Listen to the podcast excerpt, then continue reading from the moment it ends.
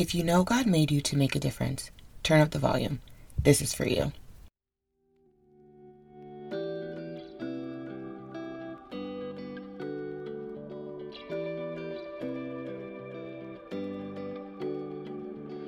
Welcome to the Purpose to Impact podcast. Here, we're digging into the what, where, when, why, and how around taking impact from an opportunity to an actual occurrence. We'll see what it looks like at the business level, church level, and personal life level too. The who, that's already answered. It's you. You are purpose to impact. So settle in and listen up.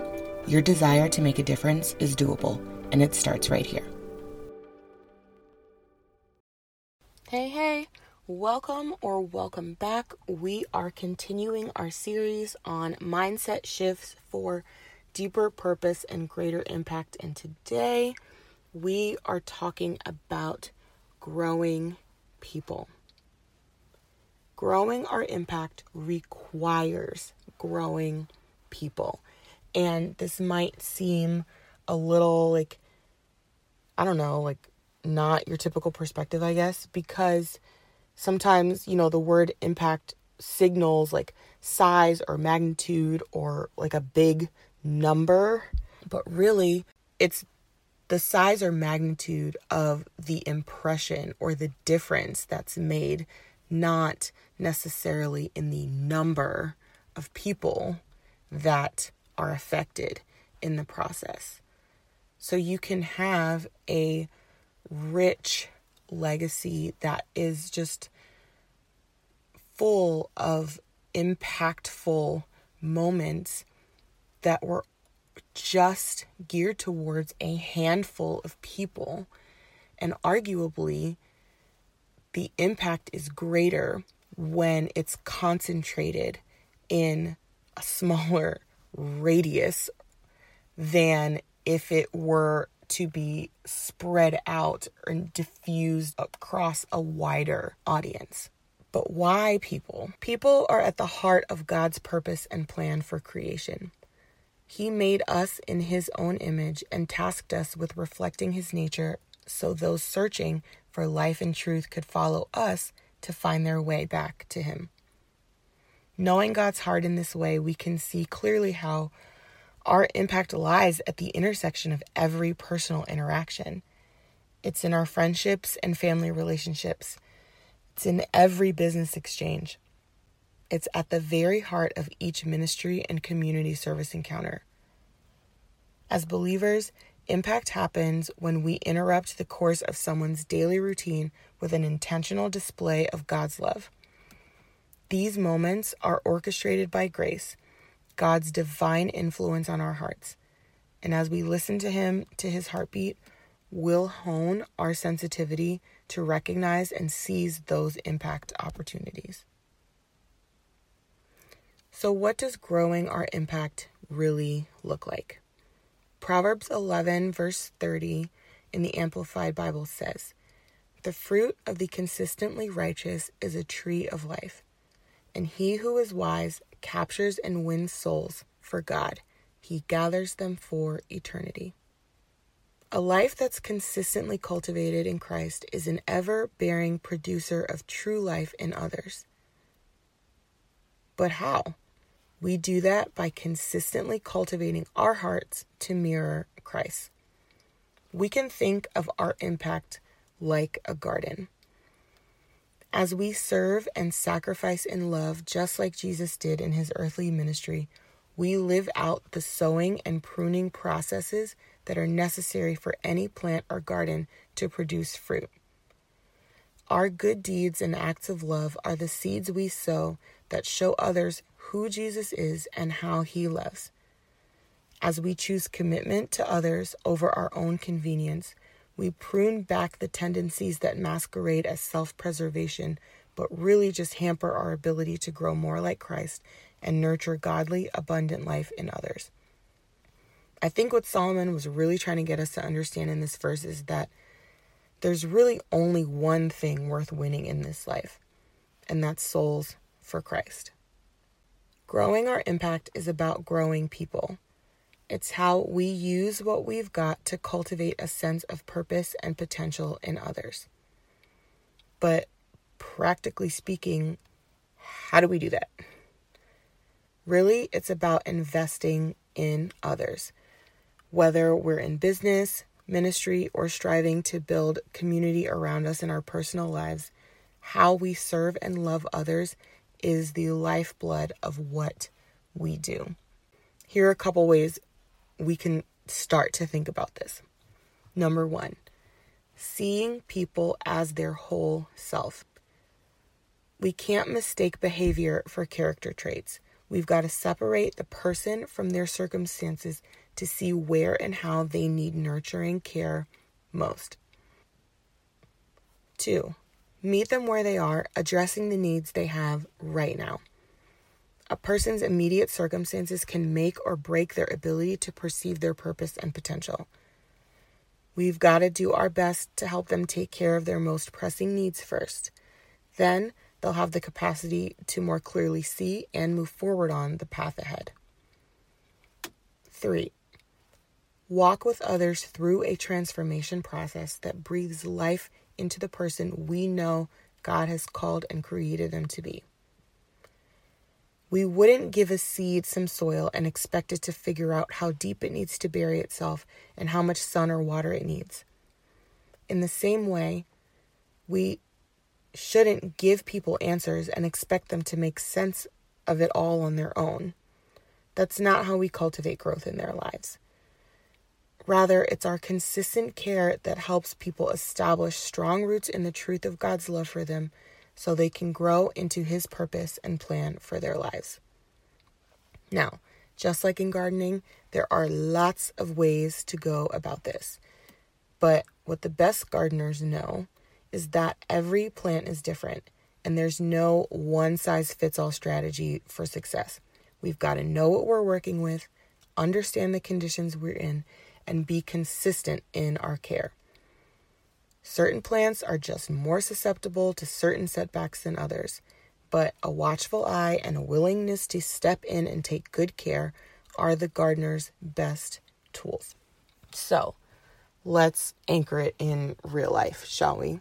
In a ministry capacity, what does it look like to grow our impact by growing people?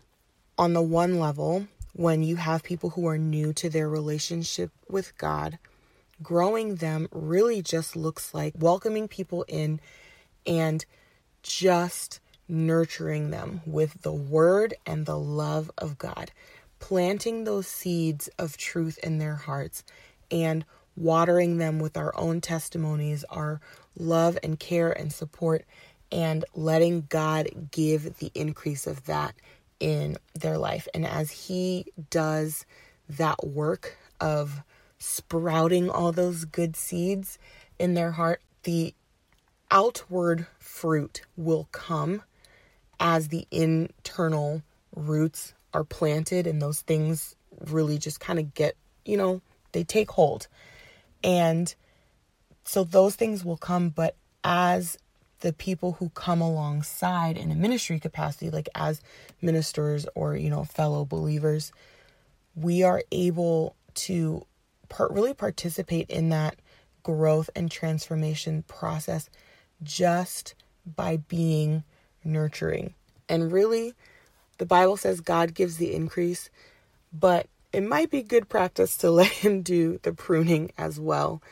And really just focus, at least in the very beginning, on just showering new believers with love and with truth and with opportunities to grow in their own spiritual disciplines and relationship with God and teaching them how to study the word, showing them various resources that they can use, inviting them to Bible study opportunities or fellowship opportunities or whatever to get to know more people and hear more testimonies and just experience the presence of God in different settings, you know, really just participating in that process will allow them to grow practically in many, many different ways. It just gives God opportunity to give that increase. Now, in a business setting, it's kind of like, okay, well, how does this apply? How do we grow people when business exchanges are often fleeting? Like you you don't know if you're going to see that person again and frankly, you might not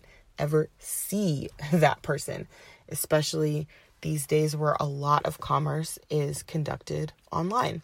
So, how can we impact people in a way that truly grows them and gets across God's love? One practical approach to that is in how we build our teams. It's in how we grow the people that grow the business that we're overseeing how we provide opportunities and personal and professional development, how we extend trust and allow people to really just grow in their careers. That says a lot, you know, to build people up and provide development opportunities in that way. And so, thinking about growing others and the impact that that would have on their life, that's huge because not only is that a blessing to them on this natural life level, but as you build those relationships, you're able to connect with people on a deeper level as well. And that gives room and opportunity to share more about what you have and what you know and how your faith fits into all of those things. You might have an opportunity to share your testimony. You might have an opportunity to pray with someone who expresses a need or a fear or a concern, something, you know, real or heavy that's going on in their life that they might feel comfortable now talking to you about that you can introduce them to the God who knows all things, cares about all things, and wants to meet them where they are. And then another side of the approach to this in business could also be reflected in your customer service process and in your customer experience. You know, the way you treat people throughout every business exchange, throughout every process or every step in your interaction with them makes a difference. You know, customer service is like the number one thing that people like it's a deal breaker. Like even if you've got a great product, people will not return to a business if their customer service is awful. So, designing your customer experience is an opportunity to show people that love and that care and that value that ultimately reflects the love and care and value that God has for them. Now, do you have to put scriptures on your retail bags or your takeout cups? Nope, but you can. The point is, people sense a difference. Even if you didn't know that the founders of Chick fil A were Christian, you would know that your experience in their restaurants, whether it's through the drive through or like actually in the store, is totally different. Your customer service experience is totally different than anywhere else that you will go simply because of the way you are treated, the way people greet you, the way they thank you for your business, the whole experience from start to finish. The fact that you don't even pull up to the speaker to order your food. They come right to your car to have a personal conversation with you now. That extra care, that extra touch, like that matters. And there are reasons for that. And really, those personal touch points are a reflection of higher values. Now, on a regular life level, it really is just that. It's taking this in regular life. And when you have opportunities to really just be present and care about people, see them, see their situation, and just pour into them whatever the Lord would flow through you to give them in that moment. That is how you grow people. That is how you show them His love by just passing along what He has given to you. It's also taking the time to establish those like mentor mentee relationships, whether it's teaching younger ones or sharing a skill. If you are a musician in church, passing along that knowledge, that skill, that talent to the next generation goes a long way because you're investing in that next group that's eventually going to come behind you, but also you're teaching them the importance of reaching back and teaching, and that continues to pay itself forward. Kind of like that imagery of a tree of life. You know, you learn a skill, you grow up, and you give someone else the benefit of learning that skill, and then they'll be able to reach back and teach someone else, and it just keeps going and going and going. You know, that's something that really is like near and dear to my heart because our son, he's five and he is an avid drummer. And one of the young men in our church has just really taken our son under his wing. And the fact that someone is willing to invest that kind of their own time to care for a five year old kid who can barely reach the kick, you know? it's just, it's a beautiful thing. And it really just, that's how you grow people. It's just pouring in your time, pouring in your knowledge, and just being willing and available. And it's just, it speaks volumes to me as a parent. But thinking about how we can do that even with our peers who might want to learn a skill that we have. So, whether it's being willing to train someone who's new to our ministry, or being willing to tutor or mentor or, you know, just take someone under your wing who is new in your industry, if it's in your job or whatever it is. I mean, really, it could even bleed into ministry of like teaching a Bible study and just sharing, oh, wow, like here's this cool thing that came out of my devotion time today, whatever it is. Growing people, really, there are so many natural opportunities that just present themselves if we choose to have that watchful eye and be willing to step in and take care of the opportunities and the people that present themselves. So,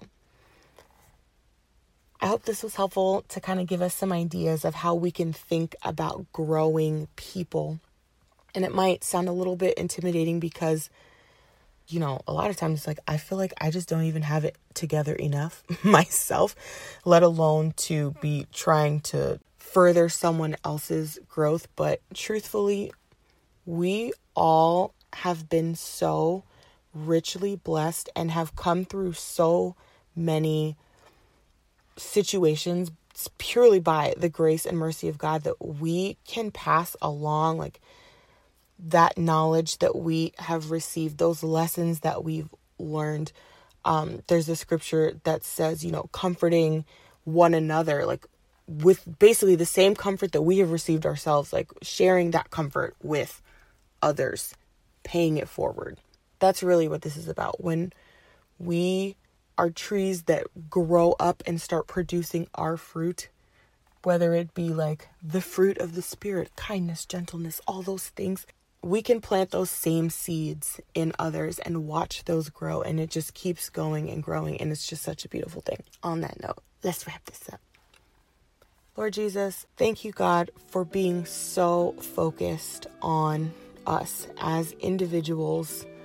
Imperfect as we are, you love us unconditionally. I thank you for instilling each of us with so many wonderful gifts and talents and experiences, knowledge that we can share with others, that we can use to testify of your glory in a way that not only makes us more like you and better equipped and able to reflect you, but that we are able to show others what you can do in their lives as well and help point them back to you.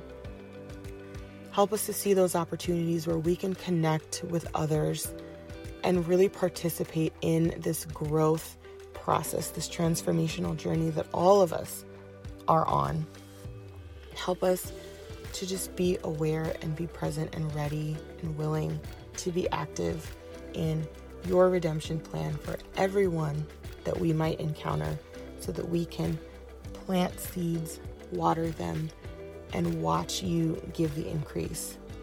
In Jesus' name.